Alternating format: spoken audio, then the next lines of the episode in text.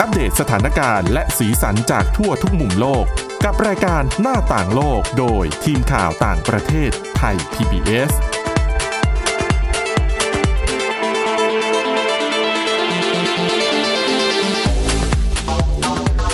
สวัสดีค่ะ คุณผู้ฟังต้อนรับเข้าสู่รายการหน้าต่างโลกนะคะ มาพบกับคุณผู้ฟังเป็นประจำนะคะ ทุกวันจันทร์ถึงวันศุกร์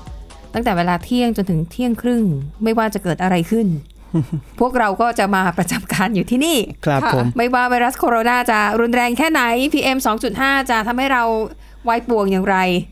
แต่เสียงของ ฮะ พวกเราอาจจะแหบๆนิดนึงอะออก อ่า เซ็กซี่นิดนึง ใช่หนึ่งในผู้ได้รับผลกระทบนะคะอ่า ค่ะ แนะนำตัว ผู้ดำเนินรายการวันนี้กันก่อน ดิฉันสวรักษ์จากวิวัฒนากุล คุณจิรศักดิ์จันแก้วแล้วก็คุณทิพย์ตะวันธีรนัยพงค์ค่ะ สวัสดี ค ค่ะ รับ สวัสดีครับ ค่ะโอ้โหช่วงนี้กระแสโคโรนาไวรัสนี่คือสำหรับตัวดิฉันนะ ครับ คิดว่าไวรัสโคโรนาเนี่ยยังไม่น่ากลัวเท่ากับ PM 2.5 อืม เพราะว่าไวรัสโคโรนาเนี่ยการจะติดได้คือต้องใกล้ชิดกับผู้ที่ติดมีเชื้ออยู่แล้ว ครับ ในระยะซึ่งส่วนใหญ่ก็จะเป็นคนจีนหรืออะไรอย่างเงี้ยแต่ทีนี้ถ้าเราแบบเก็บเนื้อเก็บตัวหน่อยไม่ไปในที่ชุมชน มันยังหลีกเลี่ยงได้ ครับ แต่ PM 2.5 จะเลี่ยงยังไงไหว อยู่คนเดียวก็เสียงนะคะ ใช่คือแม้แต่อยู่ใน อยู่ ห้อง อยู่ น ใน อน ห้องนอน ใช่ ก็เสี่ยงด้วย ก็เสี่ยงเลย ใช่ แอร์ธรรมดามันไม่ได้กรองถูกไหม ครับ คือดิฉันว่า 2.5 เนี่ยอันตราย กว่า แล้วก็คนทำงานอย่างทีมของเราเนี่ยนะคะ ครับผม ส่วนมากจะใช้เสียงเป็นหลัก เสียงไม่ดีขึ้นมา ค่ะ ไอ แห ขึ้น บ มา ใช่ไหม ก็กระทบต่อการทำงาน ค่ะ ดังนั้นคุณผู้ฟังก็ต้องอาจจะต้องอดทนหน่อยบางช่วง เราก็พยายามเลี่ยงนะ พยายามใส่หน้ากากแต่บางทีมันก็เอาไม่อยู่อะ อืม นะคะอ่ะแต่ว่าเดี๋ยววันเนี้ยประเด็นเรื่องของโคโรนาก็ยังมีอีกหลายแง่มุมที่น่าสนใจนะคะ แล้วก็จะมีแบบเรื่องแบบแปลกๆเฮ้ย ค่ะ บางคนก็คิดได้แปลกๆนะ ครับ อย่างวันเนี้ยเดี๋ยวจะนำเสนอเรื่อง คนเนี่ยคนไทยเนี่ยก็คือชอบสั่งสินค้าในออนไลน์ อืม หลายบริษัทเป็นของ ค่ะ จีน แล้วสินค้าบางหลายหลายชนิดมันมาจากประเทศจีน ครับ คือสั่งออนไลน์วันเนี้ยเขาก็จะลงเรืออะไรมา อ่า แล้วแต่ ค่ะ ไม่นานรอไม่นานด้วยนะ ใช่แล้ว เออดิฉันน่ะไปอ่านบทความของ NPR NPR นี่เป็นคล้ายๆ สื่อสาธารณะ ค ข รั อบ งสหรัฐ แต่เขาจะเน้นวิทยุมั้ง มีคนฟังอ่ะ เขียนมีเขียนเขียนจดหมาย อาจจะอีเมลหรืออะไรเข้ามา ถามผู้จัดรายการของ NPR ว่า ถ้าเราสั่งของออนไลน์จากจีนน่ะ เราจะติดเชื้อโคโรนาด้วยไหม อืม เออ เฮ้ยมีคนคิดอย่างนี้ด้วย ก็มีโอกาสหรือเป ก็ ล่า มีมีโอกาสนะครับ อ่ะ เพราะว่าระยะหลังเห็นเริ่มมีหลายโรงงานในจีนเริ่มออกมาพูดเรื่องนี้กันแล้ว เหมือนกัน ใช่ วันนี้ดิฉันเปิดข้อมูล เดี๋ยวคุณผู้ฟังอยากรู้ว่าจะติดไม่ติดอ่ะเดี๋ยวเราฟังกันนะคะ แล้วก็มีในไต้หวันนะคะ ไต้หวันเนี่ยเอ่อหนึ่งในของเล่นที่มีแทบทุกหัวมุมถนนก็คือไอ้ตู้คีบตุ๊กตา ใช่ครับ แต่ว่าบางทีเขาก็จะมีของอย่างอื่นที่ไม่ใช่ตุ๊กตา พวกุญ ใส่ลงไปในนั้น แจ อืม ใช่ เครื่องใช้ไฟฟ้าของเล่น อ่า ต่างๆ มากมาย เพื่อตอบโจทย์ของกลุ่มลูกค้าที่อาจจะเห็น ใช่ แล้วแบบสนใจอะนะคะ ค่ะ เป็นของที่อุ๊ยกำลังอยากได้พอดีเลยไหนๆก็อยากเล่น ถูก เก ต้อมง ด้วยก็ยิงปืนนัดเดียวได้นกสองตัว ใช่ ได้เล่นเกมด้วย ได้เผื่อได้ของที่ตัวเองอยากไปซื้อด้วย เพราะตู้คีบนี่ไม่ไม่ได้รับประกันว่าคุณต้องได้สินค้าในตู้นะ ใช่ แต่เหมือ ครั น บ แบบเป็นการเสี่ยงหน่อยๆและล่าสุดมีการเอาหน้ากากอนามัยไปใส่ไว้ในตู้คีบด้วย ค่ะ นะคะเดี๋ยวคุณจิรศักดิ์จะมาเล่ารายละเอียดให้ฟังว่ามันเป็นยังไงมายังไงนะคะ แล้วก็เดี๋ยวคุณทิตวันจะมีเรื่องราวที่ประเทศไนจีเรียค่ะ สั่งห้ามใช้รถจักรยานยนต์ แล้วก็สามล้อรับจ้าง ใช่ สาเหตุเพราะอะไรเดี๋ยวมาติดตามกัน ค่ะ นะคะ แต่ว่าอ่ะเรื่องแรกไปดูเรื่องที่มีคนตั้งข้อสงสัยก่อนว่า เอ๊ะ สั่งของออนไลน์จากจีนอะมันจะติดเชื้อไหมอ่ะคุณสองคนว่ามันติดไหม อืมมีโอกาส มีโอกาส ถ้าสมมุติว่าคนที่เป็นคนแพ็คของ คือเก็บหยิบของหยิบสินค้าแพ็คของเนี่ย ไอไปอะไรไป ติดเชื้ออา พอติดเชื้อเนี่ยแล้วมีอาการแล้วอาจจะ อ่า ไออาจจะจาม อ่าฮะ แล้วก็ติดมาที่มือหรือว่าติดไปที่สินค้าแพ็คลงของ คุณคิดว่าติดคุณทิตวันคิดว่ามีโอกาสติด มีโอกาสแต่ว่าน้อย เพราะว่าเวลาในการเดินทางขนส่งเนี่ย อ่ามั มันใช้เวลาหลายวัน อ่า และเราก็ไม่ ค่ะ รู้ว่าสภาพอากาศที่ของพัสดุของ กว่า เรา จะมา เนี่ย ถึง ไป เรา ผ่านเนี่ย มันอาจจะฆ่าเชื้อไปแล้วหรือเปล่า อันนี้ไม่รู้ อ่ะแล้วคุณจิรศักดิ์เห็นด้วยคุณตะวันไหม ก็เห็นด้วยครับ ก็คิดว่า ค่ะ มีโอกาสติดค่อนข้างที่จะเยอะเลยแหละ อ่ะคนนี้คิดว่าเยอะอันนี้ เพราะว่า อันนี้ก็น้อยค่ะ เพราะว่า อ่ะ เพราะว่าผ่านการนั่นแหละ เหตุผลเดียวกันก็คือมีมีสารคัดหลั่งอะไรอย่างเงี้ยบางอย่างอาจจะ อืม หลุดหลุดเข้าไปในสินค้าด้วย อืมอ่ะ เลิกเถียงกันแล้วจะไป ครับ ฟังข้อสรุป ค่ะ นะคะ ซึ่งทาง NPR นะคะก็คือเป็นสื่อสาธารณะนะของสหรัฐอเมริกาก็มีคนแบบมีคนฟังอะถามเรื่องนี้มาเขาก็เลยไปหาคำตอบมาให้ เขาไปสัมภาษณ์ดรไมเคิลไอซอนนะคะ เป็นผู้เชี่ยวชาญด้านโรคติดเชื้อจากมหาวิทยาลัย Northwestern นะคะ ก็ก็ไปถามอะตกลงเนี่ยที่คนกลัวกลัวๆกันเนี่ยจริงไหมนะคะ ดรไมเคิลเนี่ยก็บอกว่าไม่ติด อืม อืมไม่ มั่น ติด ใจได้เลยว่าไม่ติด ใช่ ก็สาเหตุจะคล้ายๆ กับที่คุณทิพย์ตะวันได้ตั้งข้อสังเกตไปก็คือหนึ่งเรื่องของระยะเวลา สมมุติถ้าเราส่งสั่งสินค้าจากจีนเนี่ย ครับ เร็วสุดนี่ เท่าไหร่ดิฉันไม่เคยสั่งจากจีนเลย ดิฉันไม่ไม่ถึงหนึ่งสัปดาห์ก็ได้นะ ไม่ถึงหนึ่งสัปดาห์ใช่ไหม อืม แต่คุณอ่าแต่คุณไมเคิลเนี่ยเขาบอกว่า คือจริง ๆ แล้วไอเชื้อไวรัสพวกเนี้ยถ้ามันอยู่บนพื้นผิว ครับ อสัมผัสกับอากาศ อายุมันจะไม่นานมันจะอยู่ได้ไม่นาน อ่า อาจจะอยู่ได้เป็นเต็มที่ก็วันหรือสองวัน อ่าฮะ โดยทั่ว ๆ ไปนะ ถึงแม้ว่าจะอากาศเย็นก็ตาม อันนั้นมีปัจจัยหลายอย่างคืออาจจะแค่อากาศเย็นอย่างเดียว มัน ก็ ก็ ไม่ อาจจะไม่รอด อืม คือมันต้องขึ้นอยู่กับอุณหภูมิ สภาพที่มันอยู่แล้วก็ลักษณะของพื้นผิว ถ้าพื้นผิวนั้นเป็นรูพุน ค่ะ ครับ เชื้อโรคมันอาจจะเข้าไปซ่อนตรงนั้น อ๋ออ อากาศเย็น คือมันมีหลาย ๆ ปัจจัย แต่แต่คุณไมเคิลบอกว่า โอกาสที่แพ็กเกจจิ้งที่มันบรรจุหีบห่อสินค้าของเราอะโอกาสที่ที่มันจะเป็นรูพรุนแล้วเป็นที่เก็บสะสมของไวรัสเนี่ย มันมีน้อยมากๆหนึ่งคือเรื่องของเวลาสองคือเรื่องของอุณหภูมิความชื้น แล้วก็ลักษณะของพื้นผิวนะคะ ดังนั้นคือยากมากยากมากๆนะคะแต่เขาก็เลยบอกว่าจริงๆคนไม่ต้องกลัว เพราะว่าการจะติดเชื้อไวรัสโคโรนาได้เนี่ย ครับ มันต้องติดคือคุณต้องไปใกล้ชิดกับคนที่มีเชื้อ แล้วก็จะต้องติดจากสารคัดหลังอืม ซึ่งอันนั้นน่าจะมีโอกาสติดสูงมากกว่า ใช่นะคะ แล้วที่สำคัญคือเขาก็ไปสัมภาษณ์อีกคนนึงนะคุณอลิซาเบธแมกโกรนะคะอันนี่เป็นผู้อำนวยการอ่าอ่าศูนย์ที่ศึกษาเกี่ยวกับเรื่องกลไกของโรคที่มันติดเชื้อจากมหาวิทยาลัยเพนซิลเวเนีย คุณอลิซาเบธบอกว่าในอดีตที่ผ่านมามันก็มีการระบาดหลาย ๆ ครั้งที่ติดต่อจากคนสู่คนอ่ะอย่างซาร์อย่างเมอร์สไม่เคยพบมาก่อน อืม ว่าติดมาจาก ถูก กล่อง ต้อง ของนะคะ ถูกต้องนะคะอ่ะดังนั้นสบายใจได้ยังช้อปปิ้งกันได้ต่อไปนะคะ แต่ว่าบริษัทจะปิดหรือเปล่า ไม่แน่ใจนะ โอ้ใช่ สั่ง ใช่ ที่บริษัทที่โรงงานอยู่ในหูเปยอะไรอย่างนี้อาจารย์ มีโอกาสเหมือนกัน คือใช่ฉันก็กลัวเหมือนกันเพราะว่าอีกหน่อยเนี่ยคือถ้ามันยืดเยอะแค่เดือน 2 เดือนยังไม่เท่าไหร่ เพราะว่า ค่ะ บริษัทส่วนใหญ่เขาก็สต็อกสินค้ากันไว้แล้วนะเดือน ครับ 2 เดือน ค่ะ แต่ถ้ามันยาวกว่า 2 เดือน อาจจะขาดตลาด อาจจะขาดตลาดห ๆนะคะ ลายๆหลายๆอย่าง แต่ แทบทุก ฉันว่ อย่างเลยนะ ดู ดิฉันว่า ทรงแล้วอ่ะ ค่ะ ดูไม่ลดสปีดเลยนะคะ ไม่ว่าจะเป็นยอดผู้เสียชีวิตหรือ ค่ะ ว่ายอดผู้ติดเชื้อ และ ก็ ที่ ตา น่าม กลัวคือ คนจำนวนมากเชื่อว่าจริงๆ แล้วยอดผู้เสียชีวิตในจีนมันมากกว่าตัวเลขที่เขาประกาศอย่างเป็นทางการ สาเหตุเพราะว่าหนึ่งก่อนหน้าที่จะมีการยืนยันว่ามี ครับ มีเชื้อนี้ระบาด เสียชีวิตไปแล้วก่อนหน้านั้นกี่คน อ่า เสียชีวิตโดยที่ไม่ได้ถูกระบุว่าเสียชีวิตจาก จากโรค โคโรนา อืม เอ่อ ค่ะ สายพันธุ์ใหม่ ครับ แล้วคนที่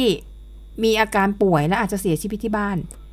คือไม่ได้ไปชันสูตรหรือไปแจ้ง ไม่ คือตอนนี้ รู้ โรงพยาบาลจีนคงไม่มีเวลาชันสูตรน่ะ อืม เขาแค่รับมือกับผู้ติดเชื้อใช่ไหมคะ ก็ ดังนั้นเขาเลย ไม่ไหว ว่า แล้ว มีเอกเนี่ยผู้ที่เสียชีวิตในกรณีแบบเนี้ย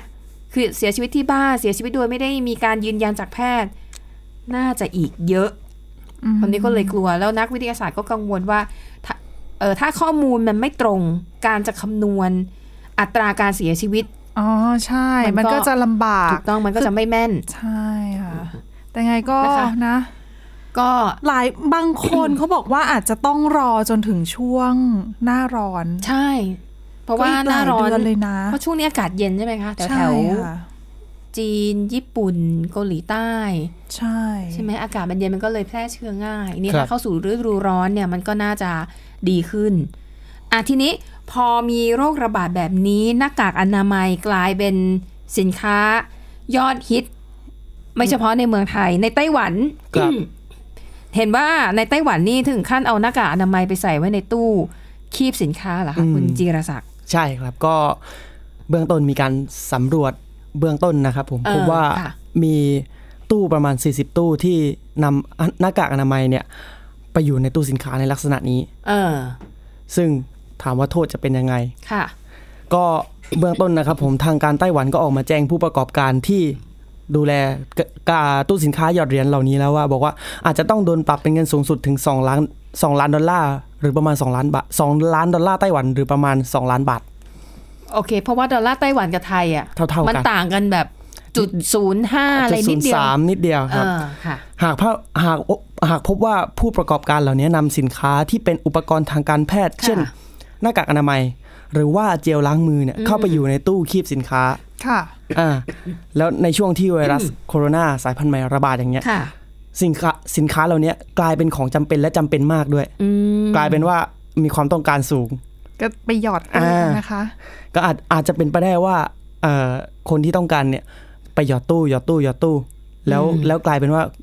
เขาก็คนที่ประกอบการผู้ประกอบการก็รอรับกำไรอย่างเดียว อืม กำกำไรบนความลำบากของคนอื่นด้วยบางครั้ง อืมอืมอืม เพราะบางทีของ ค่ะ ขาดตลาดอะนะคะ แล้วไปกองอยู่ในตู้นะ อืม อืม มันก็ ซึ่ง ไม่ควรค่ะ คนแรกที่ตั้งข้อสังเกตในเรื่องนี้นะครับผมเป็นสมาชิกสภาท้องถิ่นคนหนึ่งก็วิจารณ์พาณิชย์ท้องถิ่นไต้หวันว่าปล่อยให้ตู้สินค้าในลักษณะเนี้ย ค่ะ ละเมิดกฎหมายความเป็นธรรมทางด้านการค้าได้อย่างไร แล้วก็ถ้าด้วยการนำเครื่องมือทางการแพทย์เหล่าเนี้ย อืม เข้ามาอยู่ในตู้นะครับ แล้วเธอก็ตั้งข้อสังเกตว่าผู้ประกอบการเหล่าเนี้ยมีโอกาสสูงที่จะกักตุนสินค้า อ๋อ จำพวกนี้เอาไว้ด้วย ค่ะค่ะ อ่าพอกักตุนสินค้าจำพวกนี้เอาไว้ด้วย ก็เลยทำให้ราคา ของยิ่ง มันยิ่ง ขาดตลาด ใช่ ค่ะ ยิ่งสูงขึ้นเรื่อยๆนะครับผมส่วนพาณิชย์ท้องถิ่นกรุงไทเปเนี่ยก็ได้ออกมาบอกว่าเนี่ยตอนเนี้ยก็สั่งเพิ่มมาตรการเข้มมากยิ่งขึ้น โดยการให้ตำรวจและก็หน่วยงานด้านสาธารณสุขเนี่ยตรวจตราตู้คีบสินค้าเหล่านี้ ค่ะ ให้มากยิ่งขึ้น และบอกกับประชาชนว่าสามารถโทรฮอตไลน์หาเขาได้เลย ถ้าพบตู้สินค้าในลักษณะนี้นะครับผม อืม ด้าน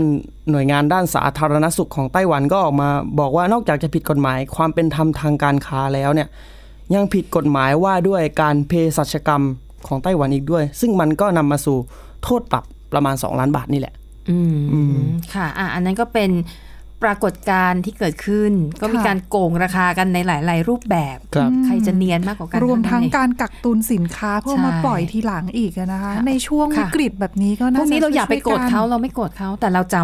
ำไว้ ค่ะ ปกติเมื่อไหร่เราจำได้ เราจำได้ เราจำได้ เอาละค่ะ คุณผู้ฟังเดี๋ยวเราพักกันสักครู่นะคะ ยังคงมีเรื่องที่น่าสนใจให้ติดตามกันต่อในช่วงที่สองค่ะ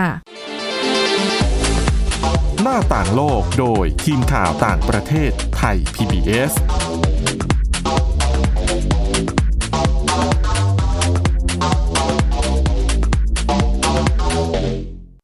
เพียงแค่มีสมาร์ทโฟน ก็ฟังได้ไทย PBS ดิจิทัล Radio สถานีวิทยุดิจิทัลจากไทย PBS เพิ่มช่องทางง่าย ๆ ให้คุณได้ฟังรายการดีๆ ทั้งสดและย้อนหลัง ผ่านแอปพลิเคชันไทย PBS Radio หรือเวอร์บายเว็บไทยพีบีเอสเรดิโอคอมไทยพีบีเอสดิจิทัลเรดิโออินฟอร์ทนเมนต์ for all ไทย PBS Application on Mobile ให้คุณเชื่อมโยงถึงเราในทุกที่ทุกเวลา ได้สัมผัสติดตามเราทั้งข่าว รายการรับชมรายการโทรทัศน์ และฟังรายการวิทยุที่คุณชื่นชอบ สดแบบออนไลน์สตรีมมิ่งชมรายการย้อนหลัง ข้อมูลกิจกรรมไทย PBS ร่วมเป็นนักข่าวพลเมือง รายงานข่าวกับเรา และอีกหลากหลายฟังก์ชัน ให้คุณดาวน์โหลดได้ฟรี ทุกระบบปฏิบัติการ ติดตามข้อมูลเพิ่มเติมได้ที่ www.thaipbs.or.th/digitalmedia เพราะวิทยาศาสตร์อยู่รอบตัวเรา มีเรื่องราวให้ค้นหาอีกมากมาย เทคโนโลยีใหม่ๆ เกิดขึ้นรวดเร็ว ทำให้เราต้องก้าวตามให้ทัน อัปเดตเรื่องราวทางวิทยาศาสตร์ เทคโนโลยี และนวัตกรรม ที่จะทำให้คุณทันโลก กับรายการ s c i e n t e c h ทุกวันจันทร์ถึงวันศุกร์ทางไทย PBS Digital Radio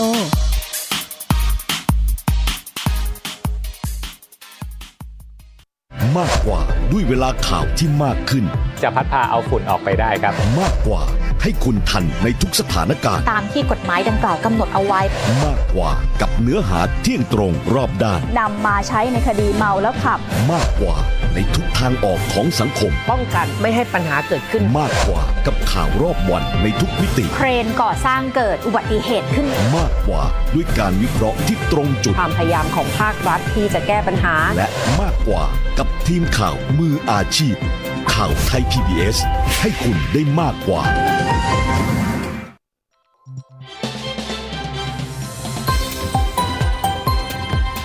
คุณกำลังรับฟังไทย PBS ดิจิทัล Radio วิทยุข่าวสารสาระ เพื่อสาธารณะและสังคม หน้าต่างโลกโดยทีมข่าวต่างประเทศไทย PBS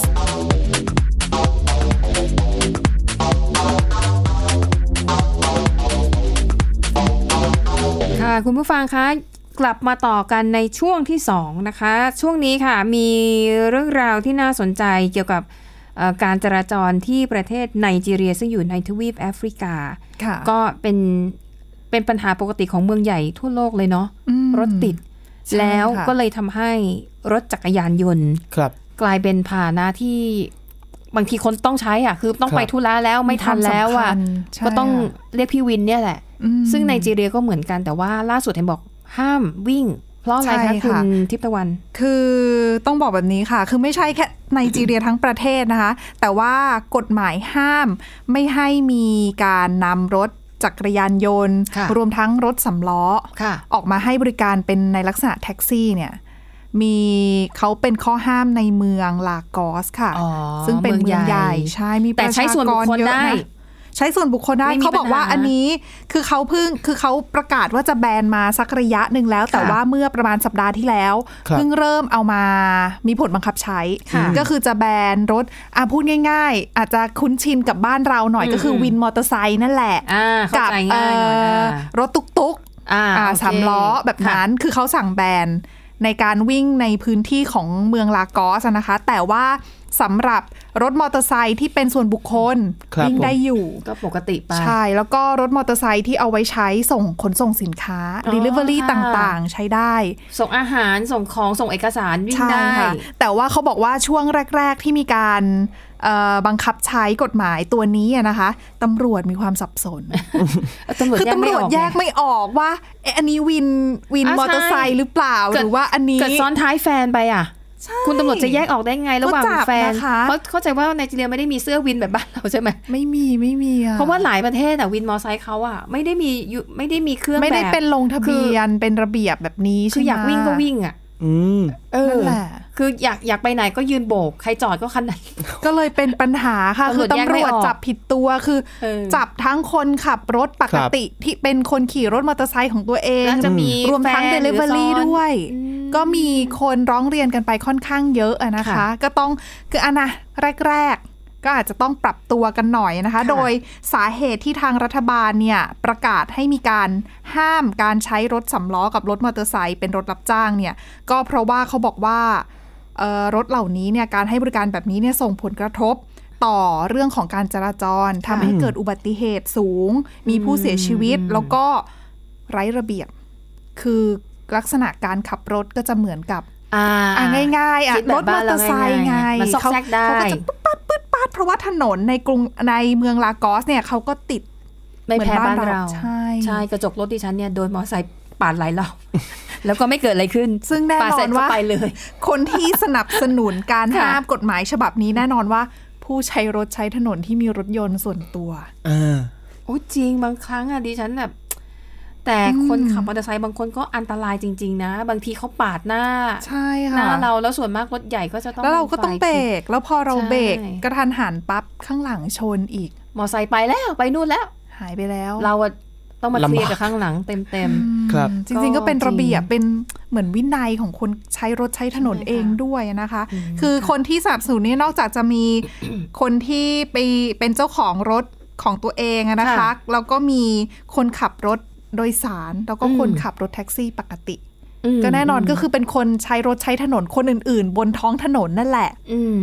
แต่ว่า ค่ะ กลุ่มคนที่มีรายได้น้อย ค่ะ ก็มองว่ากฎหมายฉบับนี้ดูจะเป็นการเลือกปฏิบัติ แล้วเลือกโจมตี อ่า พวกเขาหรือเปล่า เพราะว่าต้องอย่าลืมว่ารถสำล้อเอ่ยรถวินมอเตอร์ไซค์เอ่ยเนี่ย ค่ะ เป็นเหมือนทางเลือกในการเดินทางที่ราคาไม่แพง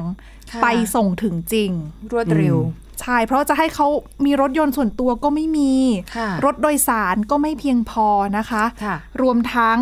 จะให้เขาเดินก็ไกลไปไหม ใช่ เกินไป และดิฉันว่ามันก็เป็นการตัดโอกาสในการสร้างรายได้ เพราะถ้าคนขับวินมอไซค์ก็คือรายได้ก็ไม่ไม่เยอะอยู่แล้วแหละ อืม และนี่เท่ากับมาตัดโอกาสในการหารายได้ของคนกลุ่มนี้อีก ใช่ค่ะ นะ แต่เขาบอกว่าบางชุมชนบางเขตที่เป็นย่านที่พักอาศัย ค่ะ ก็ อโลม ที่เป็นใช่อนุโลมให้สำหรับเป็นต้องเป็นย่านที่ ค่อนข้างยากจนมากๆอะนะคะ ค่ะ ถึงจะอนุโลมให้ ก็เปิดใช้มา ค่ะ มือรถรถก็ติด รถก็ไม่พอเขาบอกว่าคนต่อแถว คือ ค่ะ วันแรกที่มีการบังคับใช้กฎหมายฉบับเนี้ย ค่ะ ครับ ทั้งๆทที่รัฐบาลมีมาตรการในการเพิ่มพวกรถโดยสารเพิ่มเรือแล้วนะคะ ครับ ก็ไม่ ผม เพียงพออยู่ดี คนเขาบอกต่อแถวยาวเหยียดนะคะ หรือไม่ถ้าจะไปทำงานในพื้นที่ที่ไม่มีรถโดยสารหรือว่าไม่มีเรือ ลำบากเลย เดินไป โอ้ หลายกิโล ครับ ก็เลยมีเสียงบ่นกันมาเยอะนะคะ แต่ดูท่าทางแล้วรัฐบาลก็ยังยืนยันในจุดยืนเดิมนะคะว่า ค่ะ เพื่อลดปัญหาเรื่องของการจราจรความไร้ระเบียบ ก็จะยังบังคับใช้กฎหมายตัวนี้ต่อไป อันเนี้ยก็ลำบากเพราะว่าคนออกกฎหมายก็ไม่เคยมานั่งรถเมย์ไง อืมค่ะ ใช่ไหมเหมือนบางคนไม่ต้องซื้อหน้ากากอนามัยเองก็จะไม่เข้าใจว่ามันหาซื้อยากจริง ๆ นะ แล้วมันแพง อืม ค่ะนั่นน่ะสิ นะอ่ะอ่ะก็เข้าใจเนาะต่าง ค่ะ ฝ่ายต่างก็มี แต่ว่าทาง ขอว ทาง เอ ประชาชน ออ ที่เขาได้รับ ค่ะ ผลกระทบเนี่ยเขาก็บอกนะว่า บางคนก็บอกอ่ะยอมรับก็ได้กับกฎหมายฉบับนี้ แต่ว่าขอร้องรัฐบาลได้ไหม ค่ะ มีมาตรการออกมา เพิ่มเติมได้ไหมไม่ใช่ ค่ะ เพียงแค่ว่า เพิ่มจำนวนรถโดยสารหรือว่า ครับ เพิ่มเที่ยวเรือเท่านั้น ไม่พอ เพราะว่าเขาบอกว่าไม่พอแล้ว ค่ะ บางพื้นที่เนี่ยเหมือนบ้านเราเลย อืม รถวิ่งไปไม่ถึง อืม คือยังไงคือในเมื่อพาถ้ารถขนส่งสาธารณะวิ่งไปไม่ถึงเขาก็ไม่มีทางเลือกอื่นไง อย่างใครบ้านอยู่ในซอยลึกเข้าไป 2 กิโลเมตรทำไงอะไม่ให้มอไซค์วิ่ง นั่นน่ะสิ อ คะ อกกำลังคิดซะว่าออกกำลังเดิน เขาก็ 2 เลย กิโลเมตรเข้าออกบ้าน เขาก็เลยขอให้ทางรัฐบาลเนี่ยยังไงก็ช่วยหามาตรการเส ที่ ริ มั ม น หรือว่า แบบอื่นอาจจะเป็นรงใช้าน ถ ได้จริงดีกว่าร ถแบบสองแถวบ้านเราอะให้บริการในซอยะไย่างเงี้ย หรือไม่ เพิ่ห ก็ เปล่า เพิ่มโทษคนที่ทำขับรถผิดกฎจราจร อืม บังคับใช้กฎหมายอย่างจริงจังอะไรแบบ ใช่ นี้ ค่ะ นะคะอ่ะนั่นก็คือเรื่องราวในไนจีเรียนะคะ ไปต่อที่ฝรั่งเศสกันบ้างค่ะ ฝรั่งเศสเนี่ยนะคะเอ่อล่าสุดค่ะ รัฐสภาของเขาเนี่ยได้ผ่านกฎหมายห้ามร้านค้าทิ้งของที่ขายไม่ได้ ครั ค่ะ บ แล้วก็ต้องเอาสินค้าเหล่านี้เอาไปบริจาคหรือจะไปทำอะไรแต่ห้ามทิ้ง เพราะว่าเป็นมาตรการกำจัดขยะตั้งแต่ต้นทาง ไอของที่ว่านั้นมีอะไรบ้างนะคะเอ่อทุกประเภทเลยไม่ว่าจะเป็นเครื่องใช้ไฟฟ้า ผลิตภัณฑ์ทำความสะอาด เสื้อผ้าเครื่องแต่งกายเครื่องสำอาง รวมถึงเอ่อบริษัทอย่าง Amazon ด้วยนะคะ อะไรก็แล้วแต่ขายไม่ออกห้ามทิ้ง ซึ่งจริง ๆ กฎหมายฝรั่งเศสเนี่ยเขาจริงจังกับเรื่องของการ ดูแลเรื่องขยะมาก ๆ นะคะ เอ่อเขาจะมีหลักที่ใช้ชื่อว่าผู้ก่อมลพิษเป็นผู้จ่าย อืม หมายถึงบริษัทต่างๆ ที่ผลิตสินค้าขึ้นมา ต้องจ่ายค่าทำลายขยะ ค่ะ ที่เป็นสินค้าของตัวเองเนี่ยแหละ คือถ้าขายไม่ออกเนี่ยนอกจาก ใช่ คุณจะขาดทุนแล้ว ค่ะ เพราะคุณลงเงินไปแล้วนะ อืม ยังต้องเสียเงินใน ก็ กา ขาด รกำจัด ขาด ด้ ทุ วน ย ซ้ำอีก เออซ้ำเพิ่มไปอีกอะนะคะ ครับ อืมแต่ไม่รู้ว่าจะขาดทุนหรือเปล่า อาจจะแค่กำไรน้อยลงไหมเพราะเขาน่าจะ ไม่เผื่อ กำไรตั้งแต่ต้น อ๋อ แต่ไม่แต่ว่าในภาคธุรกิจเวลาเขาคำนวณเขาคำนวณเป็นชิ้นหรือเปล่า ม ว่า นะคะ ชิ้นนี้ลงทุนไปแล้วร้อยบาท ครับ แต่ว่ากลับขายไม่ได้อะร้อยบาทเนี่ยศูนย์ไปละ อ๋อ แล้วยังต้องเอาเงินตก ไปจ่ายค่า เพิ่มเข้าไป ขยะ อีกร้อยหนึ่งเพื่อกำจัดชิ้นนี้กลายเป็นชิ้นนี้ต้นทุน 200 บาทอย่างเงี้ยค่ะ อืม ค่ะเอ่อเขาบอกว่ากฎหมายของฝรั่งเศสเนี่ยก็ยังบังคับด้วยนะคะว่า โห กฎหมายเขาจุกจิกมากอะเอ่ะผู้ผลิตที่ใช้พลาสติก ที่ใช้พลาสติกในสินค้าของตัวเองต้องเปิดเผยข้อมูล เกี่ยวกับสารรบกวนการทำงานของต่อมไรท่อที่อยู่ในสินค้าด้วย คือละเอียดยิบมาก เป็นเรื่องของสุขภาพเรื่องของสิ่ง ใช่ แวดล้อม ใช่ ด้วยนะคะ นะคะ คือคำนึง อืม ถึงหมดทุกด้านเลย ใช่ ก็ดี นะคะ เหมือนกันนะดีกว่า ดีกว่าปล่อยให้ภาคธุรกิจทำอะไรแบบไม่มีความรับผิดชอ อ่า บ ใช่ก็จริงนะคะ แต่เขาบอกว่าอุตสาหกรรมที่เขาบอกว่ามีสินค้าที่ขายไม่ออกเยอะมาก แล้วก็ถูกนำไปทำลายเนี่ยคืออุตสาหกรรมแฟชั่น อืม นะเขาบอกว่าในแต่ละปีมีเอ่อสินค้าประมาณ 100 ล้านชิ้นทั่วโลกที่ถูกทำลาย สาเหตุว่าอ้าวทำไมขายไม่ออกทำไมคุณไม่ไปขายแบบเอาเล t ขายแบบเซลล์ลดราคา หรือว่าเอาไปบริจาค ค่ะ เพราะเขาบอกว่ามีหลายแบรนด์ที่ต้องการรักษาความยูนิคของตัวเอง อืม คือ so French นะ คือแบบขายไม่ได้ไม่ขายทำลายทิ้งไม่ให้ใคร ค่ะ ได้ไปอะไรอย่างเงี้ยคือมี คือเขา ยู่ ต้อง จๆ รักษาภาพลักษณ์ของแบรนด์ไง ค่ะ คือถ้าเอาไปขายลดราคาหรือว่าเลหลังเนี่ย